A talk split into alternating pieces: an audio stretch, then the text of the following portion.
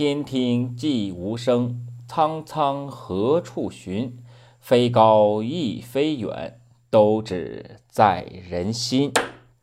各位朋友，大家好，今天要为大家讲的故事的名字叫做《染指》。春秋时期，一次郑国的大夫子贡和子嘉一同上朝，途中子贡的食指。突然颤抖了起来，他一边让子嘉看他跳动的手指，一边自豪地说：“过去呀，我的食指每逢跳动的时候，都会有美味佳肴享用。看来啊，今天入宫肯定是又能吃到好吃的东西了。”听了子贡的话，子嘉半信半疑地说：“不可能有这样的事情吧？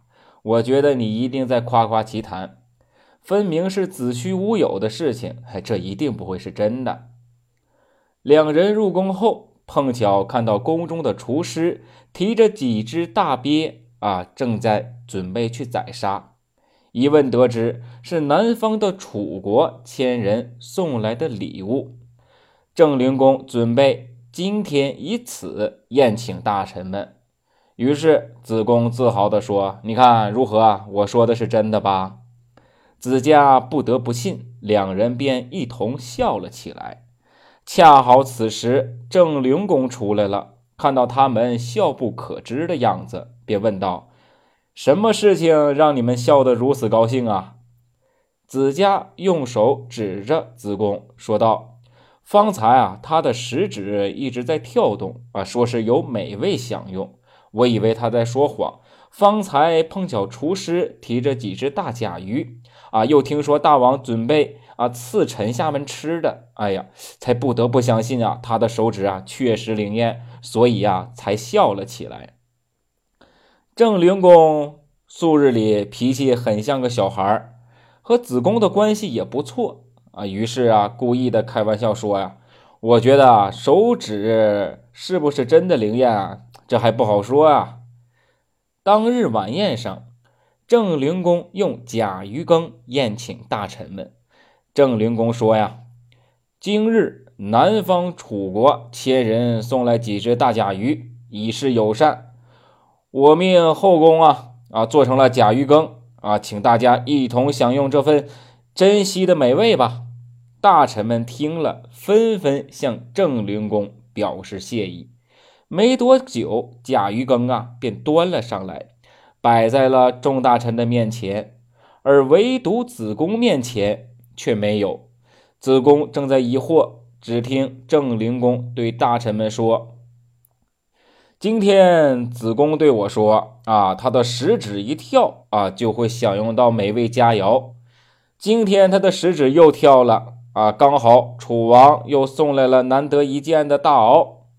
哎呀，这样看来呀，确实很灵验。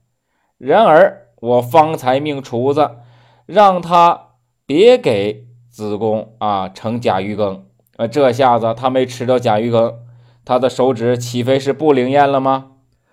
子贡听后才明白，席上为什么唯独自己没有分到甲鱼羹。素日里啊，子贡与郑灵公的关系不错，称得上是郑灵公身边的亲信大臣。不成想，郑灵公会这样对待自己，让自己在众多的同僚面前呢丢尽了脸面，顿时满脸通红啊，心中愤慨极了。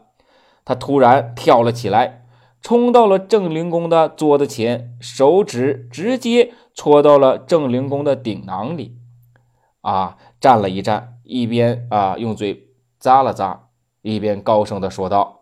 谁说我的手指不灵验？现在我已经燃指鼎中，品尝到甲鱼羹的美味，足以证明它的灵验。话音一落，子贡便离席而去。郑灵公火冒三丈，大骂子贡，对外宣称要责罚子贡。席间呢，也不欢而散。子贡听说郑灵公要责罚自己，便和子家密谋杀掉。郑灵公拥戴公子坚为国君，郑灵公就因为一场不该开的玩笑，引来了杀身之祸。他仅仅做了一年的国君，完全是咎由自取。染指的意思是什么呢？是指分取不应该得到的利益，一直插手某件事情。好了，今天的故事就讲到这里，谢谢各位。